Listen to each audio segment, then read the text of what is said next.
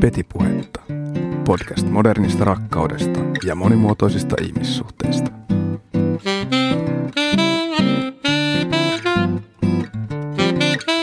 Hyvää iltaa ja raikasta syksyä rakkaat kuulijat ja tervetuloa Petipuhetta podcastin pariin.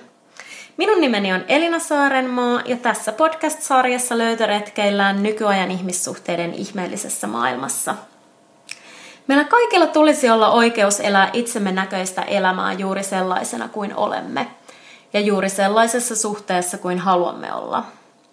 Saatamme kuvitella, että ympäröivä yhteiskunta, omat vanhemmat tai oma puoliso asettavat meille toiveita, joiden mukaan tulisi elää. Aina välillä ihmetyttää, mikä ihmisiä pidättelee elämästä niin kuin he haluaisivat. Miksi niin moni vain tyytyy asioihin ja elämään jonkun toisen toiveiden mukaan – tai vatvomaan, kun jokin asia on pielessä, uskaltamatta ottaa asiaa koskaan puheeksi.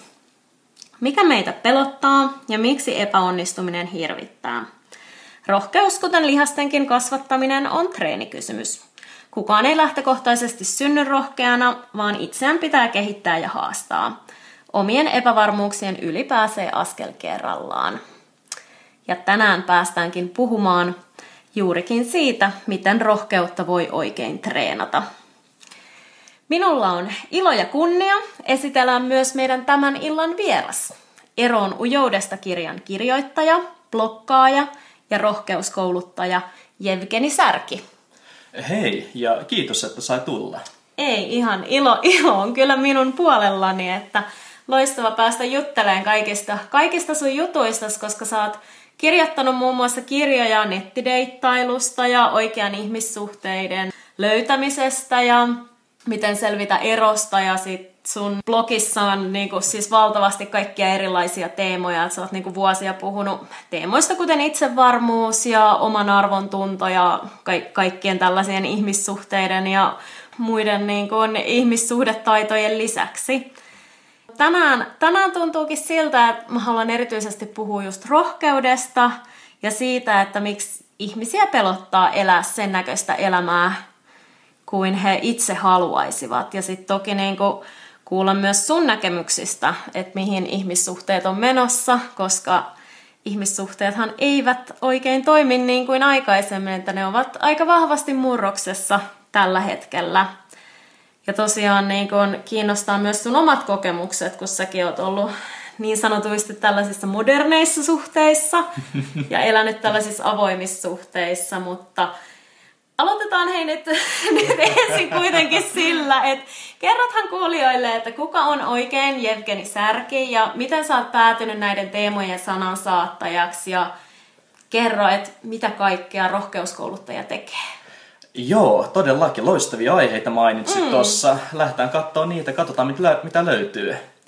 Et tota, rohkeuskouluttaja, mitä se tekee? Se kouluttaa kaikkeen rohkeuteen liittyvää.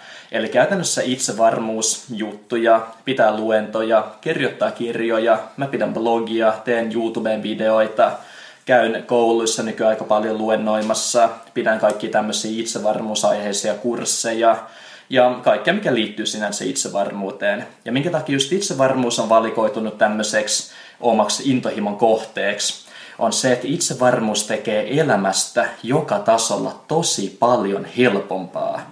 Koska joka ikinen epävarmuus, mitä meillä on, sehän vähän vaikeuttaa elämää. Jos olet epävarma töissä, jos olet epävarma sosiaalisissa tilanteissa, jos olet epävarma kotona tai parisuhteissa, niin kaikesta siitä tulee vaikeampaa. Ja tekee mieli ehkä niin kuin just ottaa kantaa tähän, että miten omaa elämää voi helpottaa ja tehdä siitä just itselleen miellyttävämpää.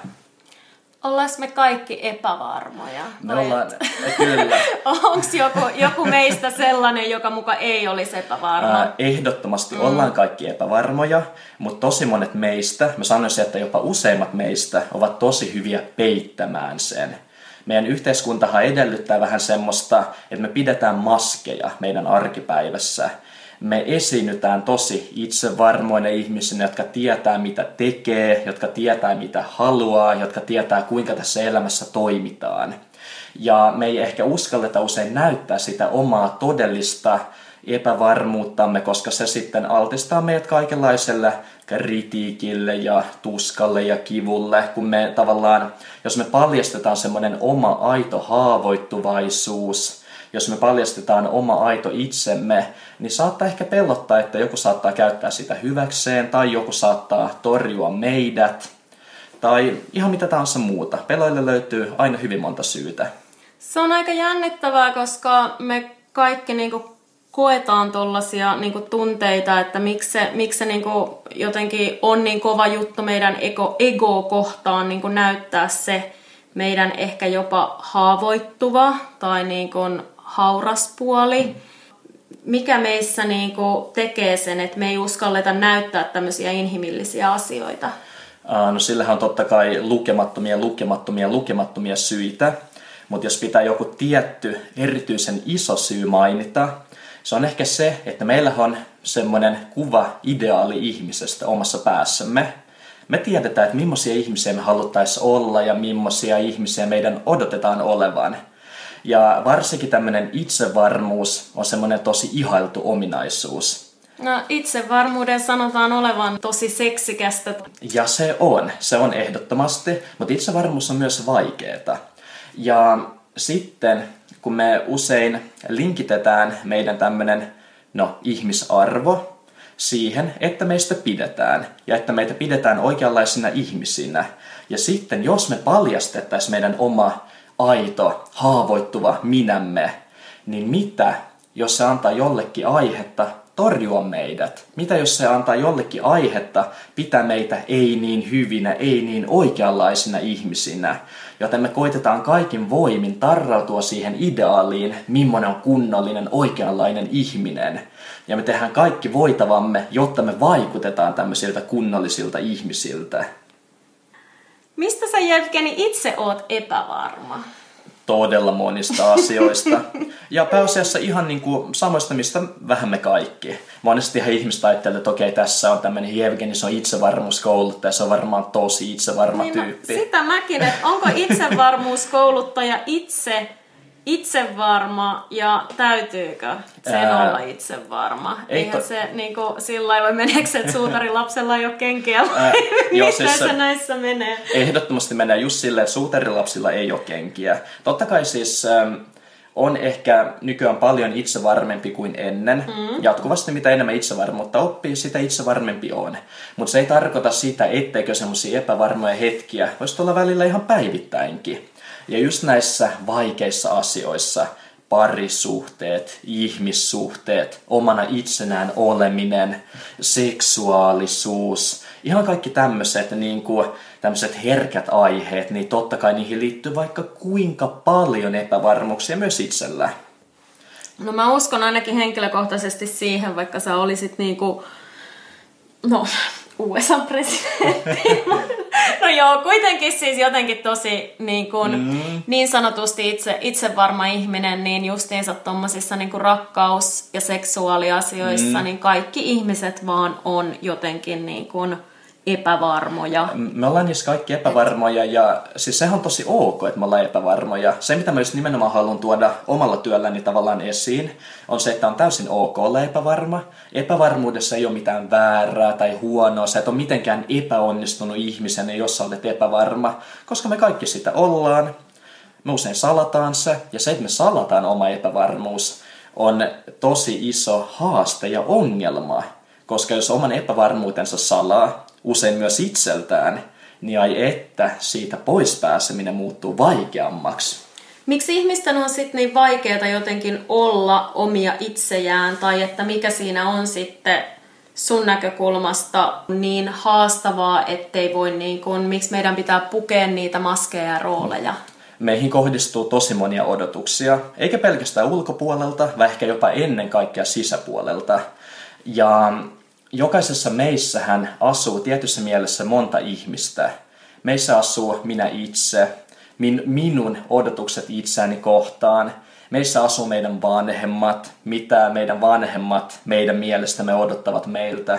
Meissä asuu meidän kaikki sukulaiset, kaverit, ähm, työpaikan esimies, meidän kumppanimme asuu meissä ja me kuvitellaan tavallaan itsellämme tosi paljon muiden odotuksia – Joskus kuvitellaan ihan oikeita odotuksia, joita muilla ihmisillä on meitä kohtaan, mutta tosi usein myös kuvitellaan sellaisia odotuksia, jotka on vain meidän omassa päässämme. Me tavallaan pelotellaan itseämme muiden odotuksilla, ja me kerrotaan itsellemme tarinaa, että jos me nyt ei saada täytettyä niitä odotuksia, niin tapahtuu jotain aivan kamalaa. Meidät torjutaan, meitä satutetaan, meidät hylätään. Ja se, että tapahtuu jotain kamalaa, se toimii meille todisteena siitä, mitä me pelätään usein eniten. Sitä, että me ollaan jotenkin huonoja, epäonnistuneita ihmisiä. Onko se meidän, siis sekin on mun mielestä jossain niinku oikein tutkittu juttu, että miten ihmiset pelkää eniten epäonnistumista. Joo, ja siihenkin on tietty lukemattomia syitä, minkä takia pelätään epäonnistumista. Eikä ne ole vaan ne epäonnistumisen seuraamukset, mitä pelätään, vaan se on myös se, että niin kuin tuossa mainittiin, niin me usein linkitetään, itsekin ihan vahingossa sitä huomaamattamme, linkitetään meidän ihmisarvo siihen, kuinka hyvin me onnistutaan meidän elämässä, meidän arjessa, meidän parisuhteissa. Ja sitten me kuvitellaan, että niin kuin, hyvä ihminen on semmoinen, joka onnistuu. Oikein elävä ihminen on semmoinen, joka onnistuu. Ja se, että me epäonnistutaan, toimii meille merkkinä ja todisteena siitä, että me ei olla niitä hyviä ihmisiä, me ei olla oikeanlaisia ihmisiä, meissä on jotain vikaa. Kun me epäonnistumme, me todistamme, että meissä on jotain vikaa. Ja se on se, mitä me pelätään. Sitä, että me tolla satutetaan itse itseämme. Koet sä, että se on niin kun, se satuttaa enemmän, että me niin itse koetaan niin, vai että pelätäänkö me sitä muiden reaktio, että muut ajattelee, että nyt me ollaan epäonnistuttu? No siis varmasti sekä että, mutta enemmän sitä, että me satutetaan itse itseämme, koska muut ihmiset suhtautuu meihin usein tosi paljon paremmin kuin mitä me itse. No sepä siinä, että, että kaikki sitä niin kun miettii lopulta niin sitä omaa napaa ja on tosi niin kun her- herkkiä siitä, että eihän toisen epäonnistuminen ole ikinä niin paha jollekin toiselle, mitä se tuntuu sulle. Nimenomaan, ja siis tiedätkö tämä niin itsepuhe, se mitä me puhutaan itse itsellemme, mehän ollaan välillä tosi brutaaleja itseämme kohtaan – sä mokaat jossain ja sit sä alat sättimään itseäsi tai että sä oot taas niinku huono tyyppi, sä oot täys looseri, mitä sä edes kuvittelit osaavas ja ai että sä oot ihan turha ihminen. Ja kuvittele, sanoisit sä ikinä tuommoista kellekään toiselle? Todennäköisesti et. No ei kyllä sanois. Mutta mitä sä sanot sit ihmisille, kun sä koitat tsemppaa niiden oman arvon tuntoa ja niinku tsemppaa niiden rohkeutta. Miten sitä rohkeutta sit treenataan? Joo, tota, rohkeus, vaikka me käytän termiä rohkeuskouluttaja, mm. rohkeushan on tosi epämääräinen termi. No joo, sitä mä just mietinkin, joo. että miten sä niinku esimerkiksi niinku itse määrittelet rohkeuden, tai mikä sulle on rohkeutta? Joo, rohkeus on vaan tämmöinen tota, kansankielinen sana. Mä en itse oikeastaan käytä sitä omassa työssäni. Se on okay. ainoastaan tuossa nimessä. Että mä puhun itsevarmuudesta, mm. ja mitä on itsevarmuus, sekin on tosi epämääräinen termi. Itsevarmuus koostuu lukemattomista tämmöisistä pienemmistä taidoista ja osasista. Ja mitä parempia me ollaan näissä pienissä alataidoissa, joista se itsevarmuus koostuu, sitä paremmaksi me itsevarmuus myös kehittyy. Mutta ennen kaikkea mä haluaisin puhua tuosta oman arvon tunnosta. Eli tavallaan meidän oma kokemus meidän arvokkuudesta ihmisinä, koska sitä me just tässä niin kuin pyritään suojelemaan. Usein kun puhutaan, että ihmiset koittaa suojella omaa egoaan, niin egolla myös tarkoitetaan sitä meidän omaa tunnetta omasta arvokkuudestamme. No se on aika niinku kiehtovaa just huomata, että vaikka meillä kuinka paljon olisi niinku just vaikka valtaa, rahaa tai älykkyyttä tai ulkonäköä tai mitä tahansa, niin silti, silti meissä kaikissa niinku asuu sellaisia niinku epävarmuusteemoja. Noin kaikki tuommoisia niinku ulkopuolisen arvon määrittäjiä. Se, että sulla on paljon rahaa, se, että sulla on hieno auto, kaunis koti, ulospäin toimiva parisuhde, kauniit ja hienot lapset ja mitä ikinä. Ka- kaikki tämmöiset statusjutut, jotka tulee ulkopuolelta. Ne on hienoja asioita, ei siinä mitään. Ihan ok, jos niitä tavoittelee. Mutta ei pidä odottaa, että ne tekis susta itsevarman tai onnellisen.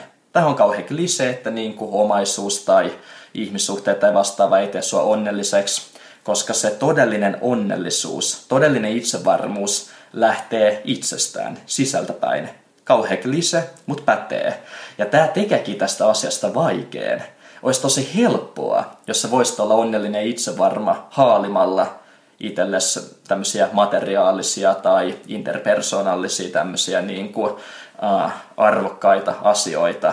Olisi mukava, jos olisi niin helppoa, mutta aa, ei oo. Se pitää nimenomaan pystyä löytämään itsestään se tunne omasta arvokkuudesta ja hyvyydestä ihmisenä. Ja se onkin paljon vaikeampaa jo. Miksi se tuntuu, että semmoinen niinku suhde omaan itseen tai semmoinen niinku sisäinen rauha on niin suuresti kateissa meiltä ihmisiltä? Mm, mä en tiedä, onko se oikeastaan siis kateissa, koska onhan paljon ihmisiä, jotka on löytänyt sen. Mm. Mutta sehän on semmoinen aihe, jota meille ei sinänsä opeteta missään. Pitäisikö sitä opettaa uh, esimerkiksi vaikka kouluissa? Ehdottomasti pitäisi ja se on jo aloitettu. Monissa kouluissa, jopa päiväkodeissakin alkaa olemaan jo välillä niin kuin jotain pientä ohjelmaa, joka ohjaa ihmisiä sitä kohti ja se on niin kuin upea, upea, kaunis asia. Mutta sitä pitäisi olla paljon enemmän.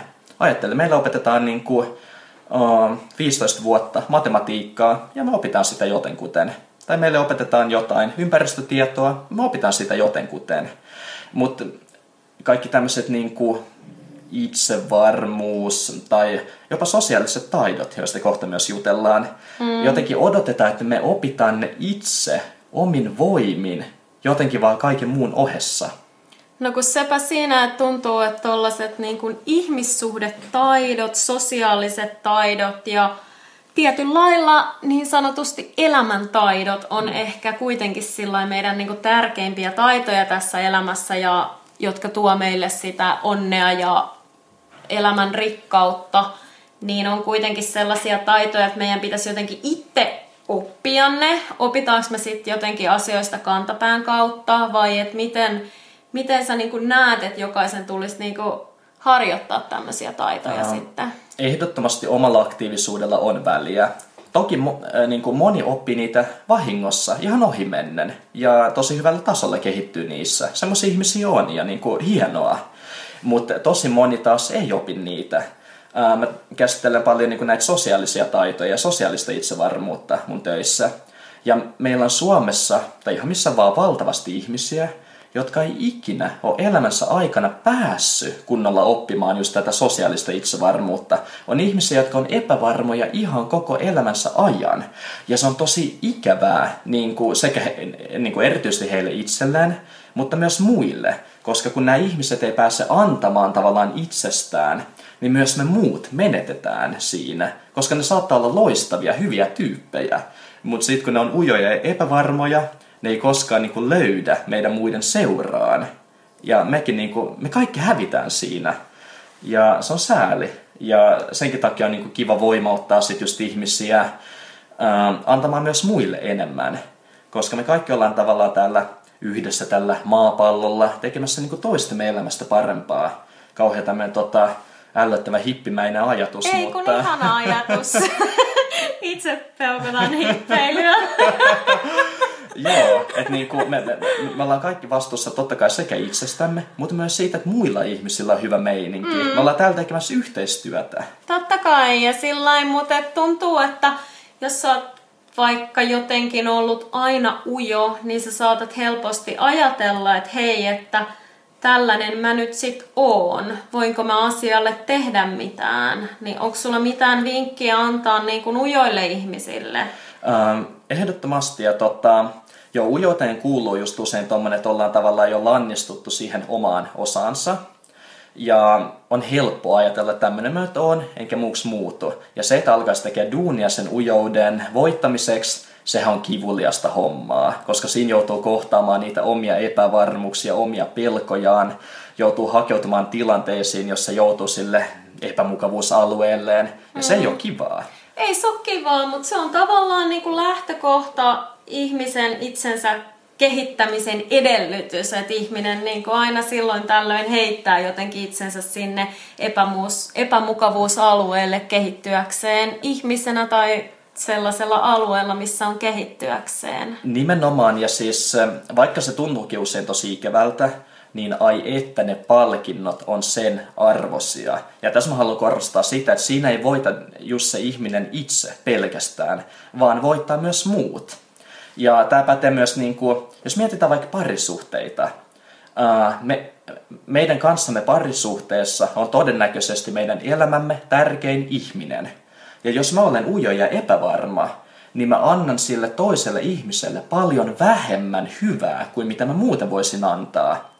Ja jos kohta varmaan jutellaan noista niin parisuhteessa olevista epävarmuuksista, mutta just epävarmuudet aiheuttaa niin lukemattoman määrän kaikki tämmöisiä parisuhteen sisäisiä ongelmia.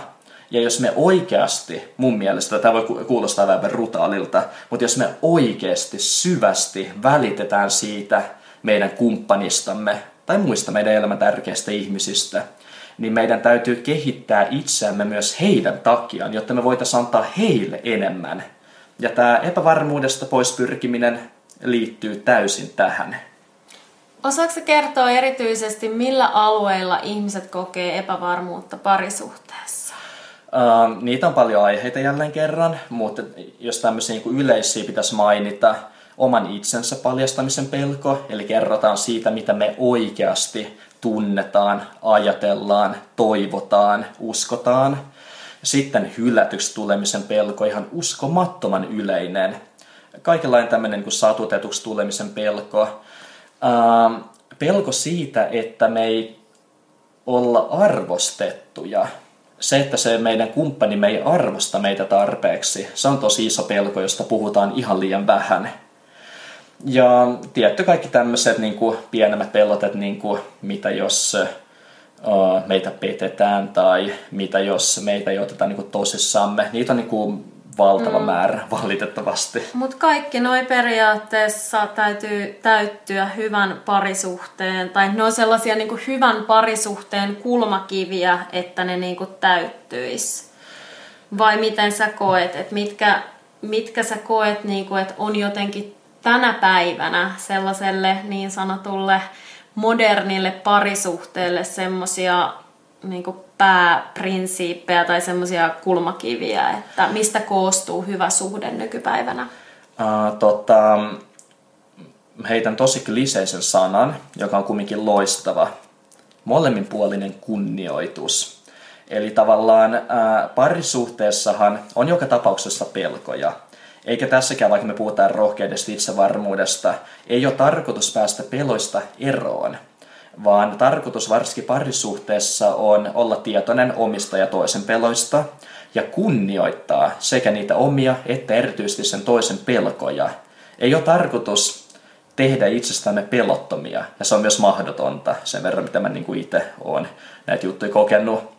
Mutta se, että niin avoimesti puhuu omista epävarmuuksista – antaa toisen puhua hänen omista epävarmuuksistaan ja odotuksistaan ja epäilyistä ja ihan kaikesta ja suhtautuu niihin kunnioittaen, koska tosi usein niin kuin kuulen mun asiakkailta sitä, että ne on ehkä uskaltautunut pitkän itsensä psyykkaamisen jälkeen kertomaan vaikka kumppanille, että no mä ajattelen tämmöistä ja tämmöistä, mua pelottaa tämmöinen ja tämmöinen, mua pelottaa, että sä hylkäät mut. Ja se toinen ihminen on sillä, että älä nyt tommosia ajattelee, että eihän, niin kuin, eihän tässä mitään, että hyvä meininki, joo joo. Niin kuin, paljon tuommoista niin kuin, tahatonta väheksymistä ja niin kuin se, että osapuolet ei kohtaa toisiaan sillä niin kuin, tunteiden tasolla. Me ihmiset jotenkin, mä en tiedä onko se joku suomalainen juttu, onko tämä joku länsimainen juttu vai mikä tämä on, mutta me ollaan tosi paljon niin kuin, me toimitaan ajatusten tasolla, me toimitaan intellektuaalisella tasolla, järjellisellä tasolla ja tunteita me jotenkin niin väheksytään. Me laitetaan järjellisyys etusijalle. Ja tunteet on vähän tämmöinen höpsö juttu, josta ei ole vähän niin kuin naapurin tädit puhuu tunteista, mutta hei, hei, eihän niin kuin, ei vakavat ja aikuiset ihmiset tunteita niin tosissaan ota. Ja tämä on ongelma. Niin, no ehkä sitä ajatellaan, että tunteetkin on sillain niin kuin katoavaisia tietyllä mm. tavalla. Ja sitten kun ihminen ehkä pystyy niin kuin erittelemään ne ajatukset mm. ja tunteet, niin sitten on just se, että mitä sitä alkaa niin kuin punnitseen. Että mä en Joo. tiedä, että useinhan sanotaan, mä en nyt halua mitenkään sukupuolittaa, mutta että naiset olisi jotenkin enemmän tunteiden vietävissä Ei. tai tunteiden vallassa, mutta mä en myöskään usko Joo. tähän. Ei, kyllä niin kuin, sekä naiset että miehet että kaikki muutkin sukupuolet ihan niin kuin, me kaikki tunnetaan. Me ollaan tosi syvästi tunneolentoja. Ja ehkä me miehet just tälle vähän sukupuolittain, ehkä me vaan ollaan parempia peittämään se oma tunteellisuutemme. Ja myös se auttaa se, että miehiltä ei ehkä odotetakaan semmoista tunteellisuutta, niin on helpompi jotenkin toimia sillä niin kuin järjen, niin kuin, ää, järjen ja tämmöisen, no niin kuin ei tunteiden tasolla. Mutta me kaikki ollaan mm. tunneolentoja ja kun me huomioidaan omat ja toisten tunteet, niin meidän ymmärrys muista ihmisistä paranee. Ja mitä paremmin me ymmärretään toisiamme, sitä helpommin meidän tulla toimeen toistemme kanssa. Ja just parisuhteessa tämä on niin kaikkein tärkeintä. Että jos me nyt vaikka asuttaisiin yhdessä tässä pienessä asunnossa joka ikinen päivä, se vaatii tosi korkean tason niin kuin yhteistyökykyä. Ja jos me ei edes lähtökohtaisesti ymmärretä toisiamme ja toistemme tunteita, miten me muka voidaan pärjätä kovin hyvin niin kuin tämmöisessä tilanteessa?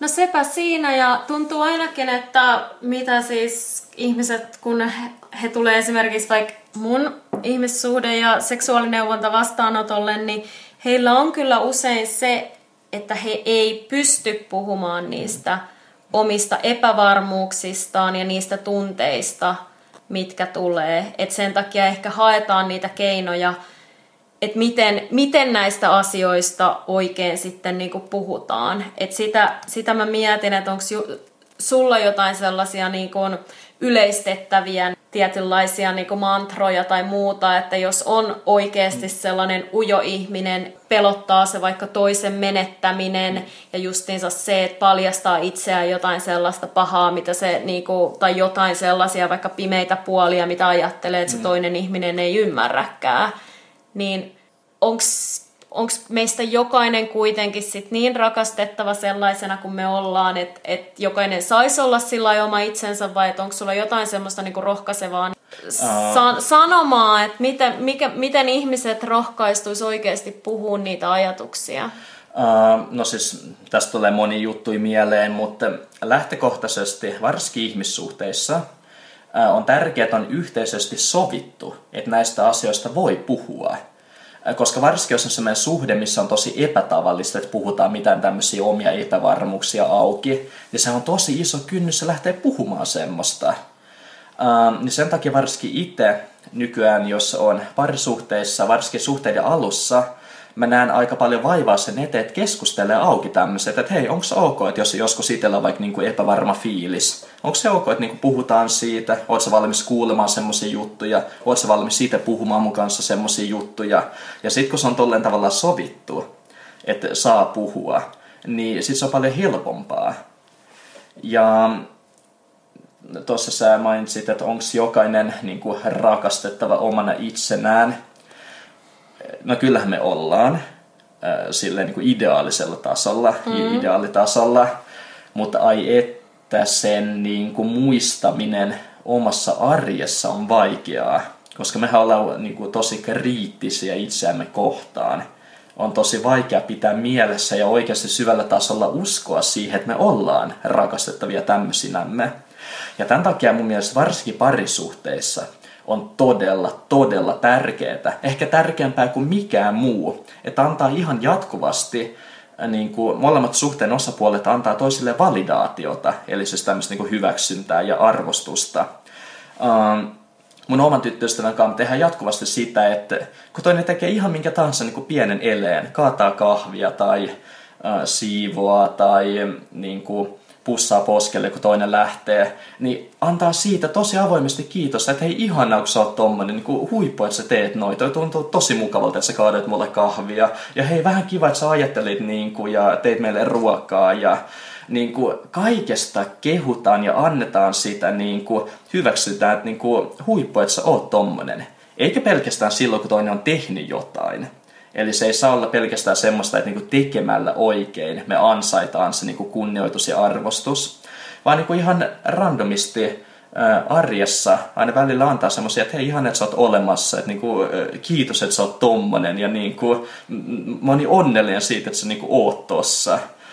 Ja se, että jatkuvasti saa tommosta, eihän se mikään iso juttu niin kuin, sinänsä ole. Ei se, niin kuin, se mitään ongelmia itsessään ratkaise. Mutta se, että sä saat jatkuvasti semmoista pientä tukea ja arvostusta, niin se auttaa paremmin pitämään mielessä sen oman arvokkuuden, kun saa sieltä toiselta ihmiseltä tämmöisiä niin verbaalisia todisteita siitä omasta arvokkuudesta. Että jos itsellä on ollut huono päivä, on sille, että mä oon ihan huono tyyppi ja kaikki on ihan, niin kuin, mä, oon ihan turha ihminen. Ja sitten toinen tulee siellä sille, että hei ihana, että sä oot olemassa. Niin se auttaa heti vähäsen. Ja toi niin kuin, parisuhdehan on yhteistyötä. Me yhdessä niin kuin, tehdään toistemme elämästä parempaa ja helpompaa. Ja toi on niin kuin, osa sitä. Mm. Kyllähän parisuhdehan on valtavaa työtä ja pitkäjänteistä rakentamista, mutta onko se sitten, että miksi se sitten tuntuu olevan niin vaikeaa välillä meille ihmisille, että eikö me sitten osata tarpeeksi niin kun jotenkin sit niin kun arvostaa sitä toista siinä läsnä vai että mm. mistä niin kun sitten tuntuu, että tulee näitä kaikkia no sekin kriisejä? Voi, mm, no sekin voi olla, mutta tota, ajattele, kun me ei osata olla edes itsemme kanssa. Niin. Ja se, kun on vaikeaa itsensä kanssa, ja sillä toisellakin osapuolella on vaikeaa itsensä kanssa, ja sitten sen pitäisi osata vielä pyörittää arkea ja omaa elämää ja olla sen toisen kanssa, niin ai että menee vaikeaksi. Ja se ei ole niin merkki siitä, että me ollaan jotenkin tyhmiä tai huonoja tai epäonnistuneita, vaan tämä on ihan oikeasti vaikea juttu. Elämä on ihan hemmetin vaikeeta. No se ei ole aina niin yksinkertaista, miten sitä ehkä joskus ajatteli, että niin se vaan menee, vaan se on aika monimuotoista sitten kuitenkin. Ja ilmeisesti niin näistä ihmissuhteistakin on alkanut tuleen aika monimuotoisia, että enää sellainen niin kuin ihan, ihan tota, perinteinen malli ei enää olekaan kaikille se sopivin malli. Joo, siis tämä on huikea aihe, mennään tähän. Eli tota, kun perinteisellä mallilla varmaan meinaa tätä tämmöistä Disney-rakkaustyyppistä, että on niin kuin yksi ihminen ja sitten on toinen ihminen, että, ja he rakastavat toisiaan syvästi läpi elämän ja ovat vain toistensa kanssa. Niin, no kyllä mä väitän, että ehkä niinku munkin, munkin ikäluokka on niinku oppinut, oppinut ihmissuhteista ehkä katsomalla lapsena Disney-piirrettyjä, miten niinku prinsessa saa mm. prinssinsä ja he elävät happily ever after. Kyllä. Ja niin kuin tässä uskossa ehkä me ollaan sitten niin kuin oltu, että pitää löytää se yksi ainoa, ainoa rakkaus ja sitten niin kuin kaikki toimii ja tapahtuu. Ja sitten me ehkä huomataan, että, että se ei ole näin. Musta tuntuu, että nuorempi sukupolvi ei enää elä tällaisessa niin mm. sanotussa illuusiossa, uh. mutta tota, en mä tiedä. Kerro sun omista näkemyksistä. Joo, tämä on, siis, tää on tosiaan aihe. Tosiaan tämä on niin perinteinen parisuhde. Mä pidän sen ajatusta todella kauniina. Niin kuin helvet onnellisena elämänsä loppuun asti, niin kuin sä sanoit, kaunista, ihanaa. Mm. Mutta ai että toi vaikeeta. Niin, ja eikä sillä, että sen täytyisi olla anteeksi, jos mä niinku sanon sitä illuusioksi, todella, todellakin siis se on mahdollista, mutta sanotaanko, että se on vaan ehkä harvinaisempaa se, nykypäivänä. Joo, ja siis ähm, mä uskon, että se on aina ollut vaikeeta, mm. koska äh, se, siitä ei välttämättä ole vaan puhuttu, mutta perinteinen parisuhteen malli, että on vähän niin kuin kuuluu rakastaa vain sitä toista ja niin kuin kuuluu olla vain hänen kanssaan ja kuuluu elää just tietyn näköistä elämää, okei, joillekin toi toimii ja upeata, kaunista, hienoa, mukava, että toimii. Mä oon super niin kuin, iloinen tuommoisten ihmisten puolesta, mutta on myös tosi rajoittava malli. Me ihmiset, me ollaan välillä aika monimutkaisia, vähän liiankin monimutkaisia olentoja. Se, mistä me tykätään, se, mistä, mitä me pidetään arvossa, se, mitä me halutaan muilta ihmisiltä, kun se ei usein mene tämän tosi ahtaan oppikirjan mukaan. Uh, ja usein niin kuin jos puhutaan vaikka avoimista suhteista, joista kohta puhutaan, useinhan siihen, äh, sitä lähestytään pelkästään tämmöisestä niin kuin seksuaalisesta näkökulmasta, että äh, ihmiset ei saa toisistaan niin seksuaalisessa mielessä tarpeeksi. Ja sitten pitää käydä hakemassa vähän muualta sitä kivaa. Mutta kun tässä on myös tämä tunneleveli, että ähm, voi olla, että sä oot ihan, muuten niin ihan onnellinen sen suoman kumppanin kanssa, kaikki on pääosin hyvin, mutta sä et saa siltä jotain tiettyä juttua tunteiden tasolla, mitä sä ehkä kaipaisit. Ja jotta sun oma ihan niin kuin mielenterveyskin pysyisi kasassa. Voi olla, että on oikeasti tosi tärkeää, että sä saat myös sitä juttua, mitä sä et saa siitä sun omasta parisuhteesta. Ja tämmöisessä tilanteessa voi olla ihan hyväkin, että on jo jonkinlainen avoin parisuhde. Ne on yleistymään päin ja se on tosi hyvä juttu. Ja tosiaan niin kuin, mitä tulee ehkä nostaa esiin, avoin parisuhde on tosi venyvä termi. Miten sä määrittelet sen? Tai esimerkiksi kun sä niin kun, oot itse elänyt tällaisessa Joo. avoimessa parisuhteessa, niin haluatko kertoa, että miten se niin kun, teillä no. toimi? Ää, mä oon ollut useammassa avoimessa parisuhteessa ja ne kaikki oli erilaisia. Eli tosiaan ne ei mene minkään tietyn mallin mukaan. Ähm, oli muun muassa tämmöinen, missä siis pääasiassa oltiin vain niin toistemme kanssa ja ihan, niin kuin, ihan tavallista, kaiken puolin tavallista niin parisuhde-elämää.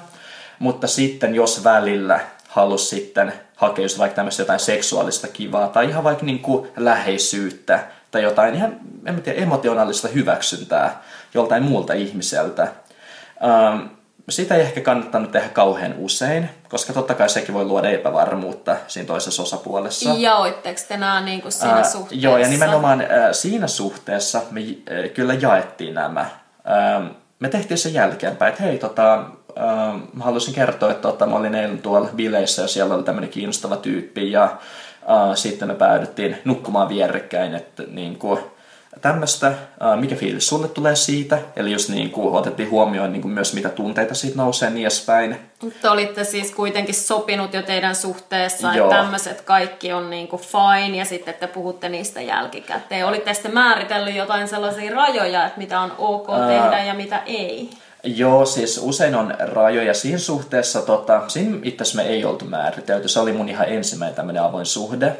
Jotkut ihmiset... Et ne tuli jo. sitten ne rajat sitä mukaan, mitä mukaan joo. niitä tavallaan tuli siihen suhteeseen. Tai Kyllä. sitten niitä lähdettiin määrittelemään, kun niitä tuli eteen. Ää, joo, se oli semmoinen. Sitten toinen, missä mä olin pidemmän aikaa, se oli semmoinen, missä me sitten ei jaettu näitä kokemuksia. Että jos jotain tapahtuu, niin me oltiin todettu, että meille sopii paremmin se, että toinen ei edes saa tietää, koska niin kuin se säilyttää paremmin mielenrauhan, mutta koska molemmille osapuolille oli kumminkin tärkeää semmoinen tietty niin kuin vapaus, eikä sen takia, että se vapaus, että sitä käytettäisiin koko aika, vaan että se niin kuin vapauden mahdollisuus on olemassa.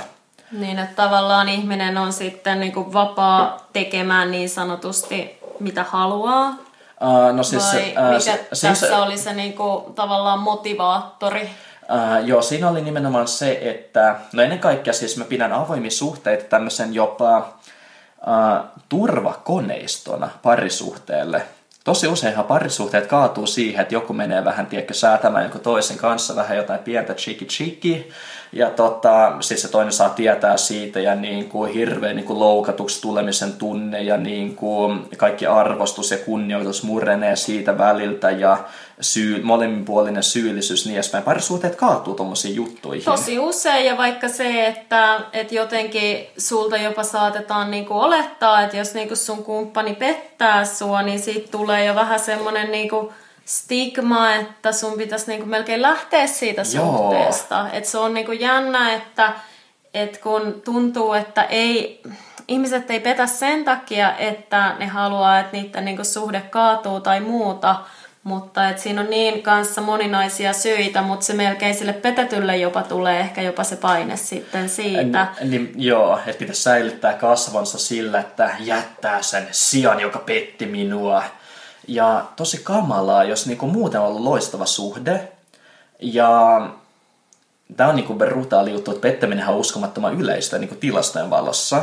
Mm. Ja meillä on meidän yhteiskunnassa niinku valtava kaksoistandardi, että me suhtaudutaan pettämiseen ihan uskomattoman kamalana asiana ja samalla me petetään. Mm. Niin kuin, musta tuntuu, että me ei olla ihan rehellisiä itsellemme. No sepä siinä, että jotenkin katsotaan tosi kieroon.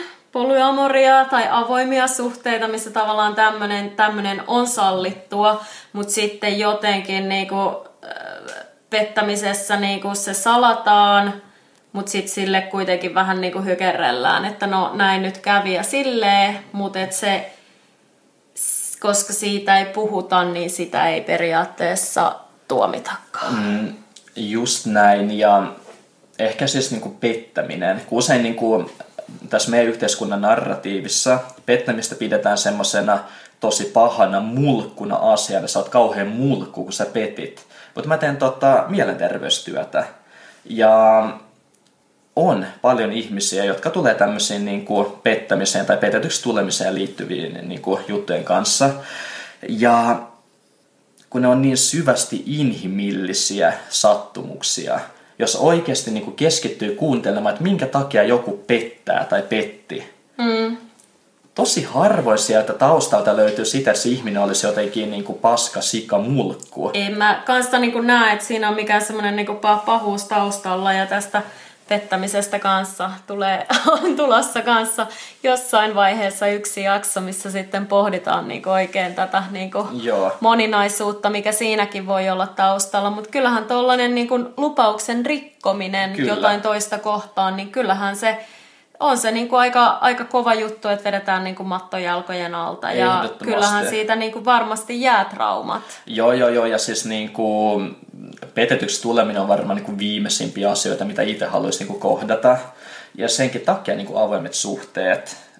Että tavallaan joo. annetaan sille toiselle, että siitä ei voi niinku loukkaantua, mutta eihän siitä pääseekö tavallaan avoimessa suhteessa kuitenkaan siitä mustasukkaisuudesta eroa. Että miten sä esimerkiksi ko- koit kun sä kuulit, että sun kumppanilla vaikka on ollut jotain muita? Ää, ehdottomasti liittyy mustasukkaisuutta siihen, että niin kuin, jos mietin tätä ihan ensimmäistä just avointa suhdetta, mistä, missä näistä kerrottiin, ja ensinnäkin mä haluan korostaa sitä, että se, että on tämä vapaus käytettävissä, ei tosiaan meinaa, sitä käyttäisi kauhean usein. Mm. Voi olla, että toinen käyttää sitä kerran vuodessa.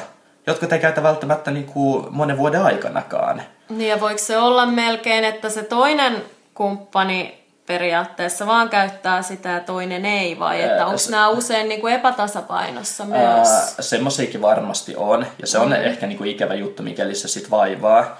Et niin korostetaan taas just se, että jokainen su- avoin suhde on erilainen. Ei ole olemassa mitään niin kuin tiettyä mallia, ja kommunikointi on tässä niin kuin se keskeinen juttu. Mutta mustasukkaisuus, siis jo kyllä mä muistan, tässä on vuosia vuosia aikaa, mutta kyllä mä muistan, jos toinen on silleen, että hei, tota, mä, olin eil- mä olin eilen tota, vein mun polkupyörän pyöräkorjaamoon ja siellä oli tämmöinen kiva poika ja me juteltiin ja sitten se kutsui mut yhille ja sitten niin kuin, kävi kaikkea tämmöistä. Niin kyllä siellä tulee tietysti semmoinen, niin kuin, aha, okei, okay, ah, okei, okay, niin kuin se, tulee se niin kuin musta sukkaisuuden, semmoinen niin kuin sivallus. Uh, Mutta se ei ole semmoinen niin kuin, se ei ole tuhoavaa mustasukkaisuutta. Totta kai se sattuu, se tuntuu pahalta, siinä. Voi olla, että vetäytyy hetkeksi kuoreen, se on sille tällä puhu mulle, niin kuin menee toiseen huoneeseen niin edespäin.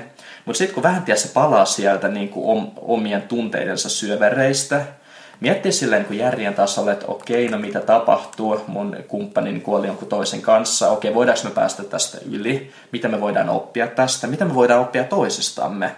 Ja sitten on tosi tärkeää, että se keskustellaan on tosi tärkeää, että se ei jää vaan niin kuin kytemään sinne niin kuin kumppaneiden välille ja aiheuttamaan myöhemmin jotain niin kuin hankaluuksia. Vaan niin kuin jos toisella on sellainen fiilis, että sitä on loukattu, puhuu siitä avoimesti. Että hei, no se nyt oli teille tämä polkupyöräpojan kanssa, että no, uh, aika nihkeä fiilis niin kuin tuli siitä, että tota, pitäisikö meidän jutella siitä. Ja sitten jutellaan niin kuin omista fiiliksistä, jutellaan, että niin kuin, minkä takia toinen ehkä teki sen, koska siihen voi tulla jotain pelkoja, että niinku, enkö minä riitä sinulle, mm. onko meidän seksi jotenkin niin huonoa, että sun pitää hakea sitä muilta, uh, etkö sä enää rakasta mua, niinku, et sä halua olla mu- muiden kanssa, ei kun mun kanssa. Mm. Että niinku, sehän nostattaa monia pelkoja. Ja on tosi tärkeää, että niistä jutellaan, koska muuten ne jää kytemään ja kasvaa, kasvaa, kasvaa. Myöhemmin ehkä romuttaa sen suhteen. Sepä siinä, että kumpuaako se mustasukkaisuus epävarmuudesta vai rakkaudesta? Vai onko sillä niin kuin, pystyykö mm. sitä erittelee? Se on niin kuin, kun mustasukkaisuus on ihmiselle täysin luonnollinen tunne. Se on kova koodattu meihin tietyssä mielessä – mustasukkaisuus, kuten kaikki niin kuin kielteiset tunteet, on vähän semmoinen hälytysjärjestelmä. Viu, viu, ongelma, ongelma, uhka, uhka, uhka. Niin kuin mustasukkaisuus koittaa kiinnittää meidän huomiota johonkin, missä saattaa piillä jonkinlainen uhka meidän kannaltamme. Ja vaikka tota, no nykyisessä parisuhteessa me ollaan sovittu mun tyttökaverin kanssa ihan niin kuin missä tahansa tilanteessa, että sanotaan, uh, me ollaan jossain yliopistolla ja sitten mä huomaan vaikkapa, että mun tyttökaveri juttelee jollekin kivanäköiselle pojalle ja niillä näyttää olevan hyvä meininki, niin on täysin ok, että mä menen sanomaan siitä niin kuin myöhemmin, että hei, tota, mä huomasin, että sä juttelit sen jonkun jäbän kanssa, että tota, mm, tuli uhattu olo. Niin kuin, ihan vaan nostaa esiin se niin kuin oma fiiliksi, että hei, mulle tuli uhattu olo. Ja sitten on ok, että siitä niin kuin jutellaan. Ja sitten se on silleen, aa okei, okay, ei niin kuin, siis se ole vaan joku randomi tyyppi, joka vaan tuli kysyä, että niin kuin, mitä tuli läksyksi. Et niin kuin, usein se tilanne niin kuin, ratkeaa sillä, että toinen kertoo tunteensa, että niin kuin, nyt on tämmöinen uhan tunne. Ja sitten toinen pääsee tavallaan rauhoittaa toista, että hei, niin kuin, ei tässä ollut mitään. Ja jos olikin, niin sitten siitäkin voi jutella. Eli just usein mustasukkaisuudessa ongelmana on se, että me ei edes paljasteta omaa mustasukkaisuuttamme tai epävarmuuttamme, vaan me jotenkin koitetaan niellä se ja se jää just kytemään. Ja sitten ensi kerralla, kun tulee joku riita tai joku, ja sitten se brrr, niin kuin räjähtää meidän kasvoille ja vielä niin kuin pahentaa tilannetta. Et mustasukkaisuus on täysin ok, on täysin ok puhua siitä, on täysin ok puhua omista epävarmuuksista. Ja tähän voisi ehkä lisätä sen, että niin kuin epävarmuuksista usein ihmiset puhuu semmoiseen tosi vaativaan sävyyn. Sinä et saa toimia niin, että minulle tulee epävarma olo. Sinä et saa jutella kivoille pojille, koska minulle tulee siitä epävarma olo.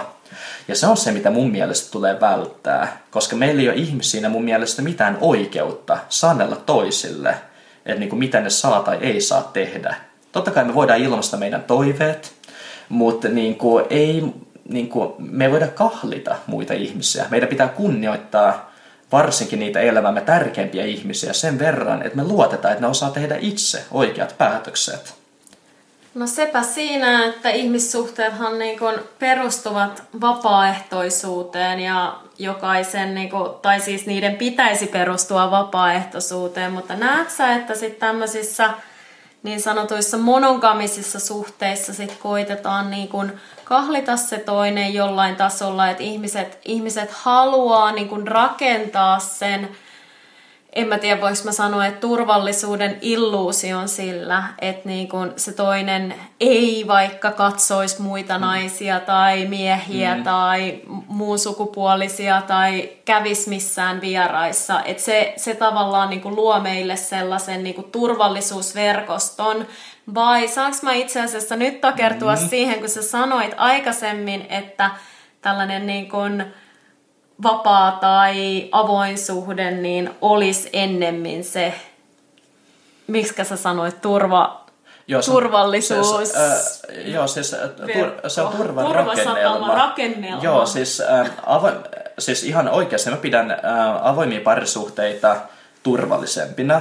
Eikä tämä ole mulle edes mikään ideologinen juttu. Mä itse henkilökohtaisesti mä koen jopa, että mulle sopii paremmin suljetut parisuhteet mutta tällä niin kuin kollektiivisen mielenterveyden kannalta ja ihmisten onnellisuuden kannalta mä pidän avoimia suhteita tosi hyvänä asiana. On hyvä, että niitä on ja on hyvä, että ne on yleistymään päin, koska tosi monille ihmisille suljetussuhteet ei oikeasti, ne ei toimi kauhean hyvin. Ja tuota, mä muistan mä aikoinaan nettideittailu tosi paljon ja aika paljon seurannut tämmöisiä kaikki nettideittisaitteja ja ilmoituspalstoja. Ja niissä on varmaan nykyäänkin tosi paljon tämmöisiä ilmoituksia, että etsitään luottamuksellista seksiseuraa. Seksi, mitä saan omasta parisuhteesta, niin ei vain riitä minulle ja haluaisin löytää jonkun uh, toisen samanlaisen jakamaan mukavia seikkailuja kanssani tai sitten siellä on jotain tämmöisiä vanhempia pariskuntia, tämmöisiä yli viisikymppisiä, jotka on silleen, että no me ollaan sen verran kyllästytty toisiimme, että nyt olisi niin kuin kiva saada jotain muuta. Eli tavallaan ihmiset itse proaktiivisesti lähtee rikkomaan niiden perinteisten tukahduttavien parisuhteiden rajoja, mikäli ne parisuhteet ei sovi heille. Ja lähtee etsimään niin kuin muita vaihtoehtoja. Ja se on hienoa, että ne etsii niitä. Se on ikävää, että ne tekee sen ehkä niin kuin salaa ja sitä toista osapuolta loukaten, niin kuin mm-hmm. pettää sitä. Ja tämän takia me tarvitaan tämmöisiä niin kuin kaikki vaihtoehtoisia parisuhdemalleja, jotta ihmiset voisivat täyttää omat tarpeensa ilman, että ne toimii väärin tätä niin kuin toista osapuolta kohtaan. Miten sä koet esimerkiksi semmoisen tilanteen, että jos toinen vaikka haluaisi avata suhteen ja toinen kokee taas, että ei pysty siihen, niin onko sulla tällaiseen mitään niinku vinkkiä? Uh, no, mulla on semmoinen vinkki ehkä, että molempien kannattaa tosi vakavasti, syvällisesti pohtia, että minkä takia haluaa niitä asioita, mitä haluaa. Useinhan siinä ei ole välttämättä edes kyse siitä, että se, vaikka se osapuoli, joka haluaa avata, että se et vaan haluaa käydä tiedätkö, vieraissa, eikä ole välttämättä kyse siitä, että se osapuoli, joka haluaa pitää suhteen suljettuna, pelkää satutetuksi tulemista ja haluaa niin kuin kahlita toista, vaan siinä saattaa olla ihan muut vaikuttimet siinä takana. Ja sen takia on tosi hyvä tehdä tämmöistä aika syvällistäkin introspektiota, minkä takia mä haluan avata suhteen, tai minkä takia mä haluan pitää suhteen suljettuna. Mitä suljettu tai avoin suhde merkitsee mulle? Minkä takia mä haluan hakeutua muiden syliin? Tai minkä takia mä haluan pitää toisen poissa muiden sylistä? Um, ja voi olla, että löytyy jokin ihan muu ratkaisu kuin suhteen avaaminen tai suljettuna pitäminen. Eli tavallaan ne ratkaisut, mitä me ihmiset haetaan, niitä ei usein ajateltu välttämättä kauhean pitkälle. Ne, ne ei usein välttämättä ole kauhean hyviä ratkaisuja, varsinkin jos ne päätyy satuttamaan jompaa kumpaa osapuolta. Kumpikaan noista ei ole mun mielestä oikeassa tai väärässä. No sepä siinä, että eihän ole ja jokainen suhdehan mm. on tosi yksilöllinen ja jokaisessa niin kuin, suhteessa määritellään ne omat niin, kuin, niin sanotut säännöt ja raamit. Mutta miten sä niin kuin esimerkiksi, kun sä sanoit tuossa aikaisemmin, että sun suhteessa vasta tavallaan kun jotain oli tapahtunut, niin sit vasta niin kuin, otettiin se esiin ja totta kai eihän niitä heti voi alkaa puhua, vaan sitten tavallaan pikkuhiljaa nehän tulee ne Joo. asiat eteen, mutta et koet sä, että se on niin kuin hirveän tavallaan kaiken edellytys, että pitää olla jotkut ennalta määritetyt säännöt vai mm. pystyykö niitä vähän tollain niin kuin matkan varrella mm. sitten muokkaamaan ja aina niin kuin päivittämään suhteita, koska siis suhteethan menee semmoisessa virrassa, eli mm. eihän niitä voi periaatteessa lukita mitenkään. Joo, varmasti sekä että. Jotkut mm. ihmiset selviää sillä, että päivittää matkan varrella, joillekin on tärkeää, että on sääntöjä, ja se, että on avoin suhde, ei se meinaa sitä, etteikö sitä voi aina välillä sulkea. Tai se, että sulla on suljettu suhde, ei meinaa sitä, etteikö siitä voisi välillä avata hetkeksi. Eli tavallaan, niin kuin ajattelin, me ollaan aikuisia ihmisiä sen meidän kumppanimme kanssa. Me voidaan päättää, mitä me tehdään meidän suhteella. Ei ole mitään sellaista ideaalia, mitä meidän olisi pakko toteuttaa ja josta ei sitten saisi joustaa ei se ole sitä, että kun sä oot kerran valinnut suljetun tai avoimen suhteen, niin se on aina pakko pysyä siinä. Vaan jos teillä on molemmilla niin halua avata tai sulkea se suhde, upeeta, tehkää se. Koet sä, että näistä asioista on vielä niin kuin tosi vaikea puhua? Että tossahan sä sanoit aikaisemmin, että sä näet, että nämä on niin kuin yleistymässä, mutta kuitenkin tämmöinen niin sanottu perinteinen monogaminen suhde on kuitenkin vahvasti vallalla meidän yhteiskunnassa, niin luuleksä, että me eletään jotenkin sellaisessa murroksessa, että näistä tullaan pystytään puhumaan julkisestikin avoimemmin, eikä niin kuin, vai koet sä, että sun suhteita on jopa vähän katsottu ulkopuolelta sillä kierroon, tai että miten noin nyt tollain tekee, kun ne mm. seurustelee, tai että onko tuossa edelleen joku stigma, jossa sanot, että sä oot avoimessa suhteessa. Aa. Vai tietysti kiitos, että puhut näistä tällainen niin kuin julkisesti, mutta Kyllä. miten sä itse koet? Uh, se, sekä että jotkut ihailee, jotkut halveksii, jotkut on salakiinnostuneita, jotkut on uh, salavihasia. Uh, ihan niin kuin siis mielipiteet on niin paljon kuin ihmisiäkin varmasti. Uh, varmasti nämä tulee olemaan niin kuin paljon enemmän tämmöinen valtavirra-asia ja tässä mekin ollaan muuttamassa näitä juuri nytten valtavirraksi. Um, voidaan katsoa, että millaisia kommentteja tähänkin tulee. Mun kokemuksen mukaan, kun mä oon kirjoittanut vaikka mun blogissa avoimista suhteista, siihen tulee sekä niin kuin tosi hyviä kokemuksia, ja sitten siihen tulee joku olemaan tosi pahastunut. Mm. Eli tavallaan nämä joka mielipiteitä, se on ok. Eli niin kuin, ihmiset menkö semmoisiin suhteisiin, mitkä niin kuin niille toimii.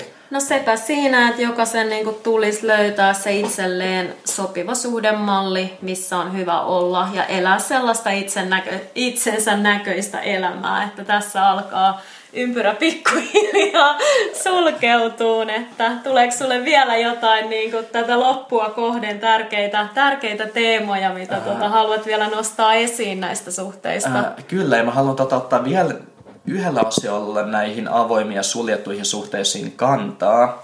Ja se on se, että niin kuin minkä takia mä itse vaikka suosin enemmän tämmöistä suljettua tai osittain suljettua parisuhdemallia, koska se on itselle helpompi.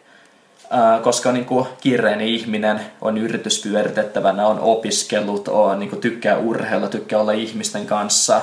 Ja parisuhteethan, niin kuin sä sanoit tuossa aiemmin, vaatii valtavasti työtä. Ja avoimet suhteet mun kokemuksen mukaan saattaa vaatia sitä jopa vähän sen enemmän. Niissä saattaa korostua se kommunikaatio. Kyllä. Mutta korostuuko niissä myös, sen mä ehkä vielä haluan kysyä, että korostuuko niissä tavallaan se, se tavallaan, niin kuin, että toista ei pystytä ottaa itsestään selvyytenä tai että siinä joutuu koko ajan olemaan vähän varpaillaan. Mm. Että mitä jos toi meneekin ja niinku, siis totta kaihan tämä voi tapahtua Joo. niinku suljetussa suhteessa, mutta jos, niin, mutta jos sä saat niinku avoimessa suhteessa vähän enemmän niin sanotusti seikkailla, mm. niin, niin koet sä, että epävarmuutta siitä, että se sun tyttöystävä saattaakin nyt vaihtaa sut johonkin toiseen. Joo, ehdottomasti koen. Mm. Niin kuin siis mäkin, vaikka olen itse varmuuskouluttaja ja niin edespäin, totta kai ihan samalla tavalla pelottaa niin kuin hylätyksi tuleminen tai satutetuksi tuleminen tai just niin kuin vaihdetuksi tuleminen ja niin kuin ketä tahansa muutakin. Mutta tässä olisi se, että niin kuin, haluanko mä olla ihminen, joka pakenee omia pelkojaan pimeeseen koloon, laittaa niin kuin päänpeitoalle ja kuvittelee, että uhka ei ole olemassakaan, vai kohtaako sen uhan? Koska se uhka on olemassa riippumatta, onko se avoin suhde vai suljettu suhde. Ihmiset pettää toisiaan suljetuissa suhteissa valtavan paljon. Ja se, että mä vaan niin kuin, kiellän tämän mahdollisuuden, että ei minun kumppanini ikinä, ikinä, ikinä pettäisi minua. Voi olla, että ei pettäisi. Miten pettääkin? On paljon parempi mun mielestä niin kuin kohdata ne niin kuin mahdolliset pelot, omat epävarmuudet, tavallaan niin kuin suoraselkäisesti katsoa pelkoaan silmiin katsoa millaisia fiiliksi niihin liittyy, mennä terapiaan, mennä psykoterapiaan, niin kuin, kohdata, oma, niin kuin, kohdata se oma ihmisyytensä, miltä minusta tuntuu olla ihminen. Ja tämä on usein kasvattavaa. Ja yksi asia, niin kuin, mikä mun mielestä on tärkeää, on se, että me kasvetaan ihmisinä tämän elämän aikana. Jos me jatkuvasti vaan piiloudutaan omilta peloiltamme, kasvetaanko me? Ehkä vähän sen, mutta ei niin paljon kuin voitaisiin. Ja minkä takia kasvaminen on tärkeää? No sen takia, että niin kuin meille itsellämme on pidemmän päälle parempi olla, mutta myös muiden ihmisten on parempi olla meidän kanssamme. Meidän kumppaneiden, niin kuin kumppaneiden tai minun kumppanini on parempi olla mun kanssa. Jos mä oon ihminen, joka kohtaa omia pelkoja ja kehittää itseään aktiivisesti ja siitä myöten ehkä myös sallii toiselle niin kuin asioita – alkuperäiseen kysymykseen, joo, totta kai se niin pelottaa, että mitä jos toinen löytää toisen. Mm. Mutta sen takia niin kuin, äh, meillä on kaksi korvaa, meillä on suu, meillä on puhekyky, tai ainakin meillä on kehitettävissä oleva puhekyky. Ja jos on epävarma olo, siitä voi puhua ja katsoa, että niin kuin, miten tilanne lähtee siitä kehkeytymään. Mun on pakko vielä kysyä, että miten sä näet sitten niinku sellaisen kontekstin, missä on just annettu vaikka avioliittolupaus tai on lapsia tai niinku tällainen. Mm. Jokainen suhde on erilainen. Uh, mä korostan sitä, että mä en niinku ole tässä niinku jotenkin tuuttaamassa näitä, että nyt kaikki alkakaa avoimiin suhteisiin ja säätäkää kaikkea ihmisiä suhteiden ulkopuolella. Et niin kuin jos sulla on lapsia, uh, ehkä sä löydät jonkun teidän suhteeseen niin kuin toimivan ratkaisun. Ja vaikka et löytäisikään, niin se, että sä vähän etit sitä, vähän puhut näistä asioista sun kumppanin kanssa, voi olla, että opitte tuntemaan toisianne paremmin. Ja tuntemisen ymmärryksen myötä tulee myös se rakkaus. On vaikea rakastaa sellaista täysillä, mitä ei ymmärrä. Ja jos me oikeasti väitetään, että me niin rakastetaan meidän kumppaneita, arvostetaan meidän kumppaneita, mun mielestä siihen sisältyy se, että pyr- pyrkii tutustumaan toiseen oikeasti syvällä, arvostavalla, kunnioittavalla tasolla, mitä se toinen ihminen ikinä lopulta onkin. Niin kuin, ei, ei, ei mulla mun mielestä, ei, ei, ei se ole asiallista, että mä rakastaisin mun kumppania vähemmän, jos nyt paljastuu, että hän haluaakin avoimen suhteen. Vaan sitten on pitää opetella kunnioittamaan häntä semmoisena kuin hän on. Ja se on ehkä niin kuin sitä oikeaa rakkautta. Ihmisten on ehkä vaikeaa kuitenkin ymmärtää se, että montaa ihmistä voi rakastaa samaan aikaan. Joo, ja en tiedä niin kuin ymmärränkö itsekään, mutta niin kuin koitan kovasti. Ja eikö sitä rakkautta ole kuitenkin sillä tavalla erilaista, että me saatetaan rakastaa meidän puolisoa eri tavalla ja meidän lapsia eri tavalla, eikä se ole niin kuin...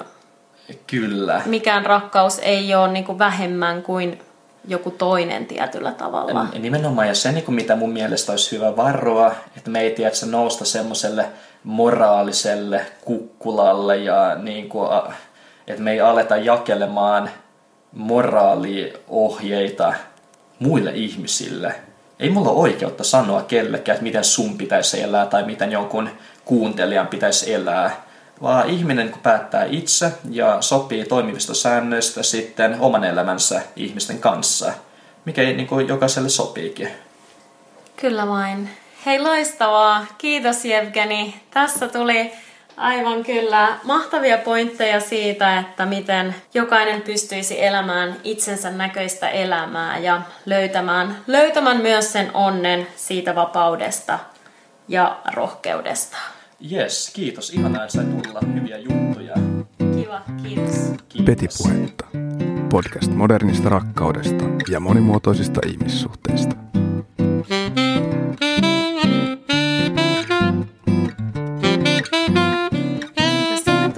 pohjustusta jo seuraavalle Petipuhetta jaksolle, sillä seuraavalla kerralla meillä on vieraana nuori pari, joka elää tällaisessa vapaassa suhteessa. Pysykäähän kuulolla ja käykäähän lukemassa lisää www.petipuhetta.com.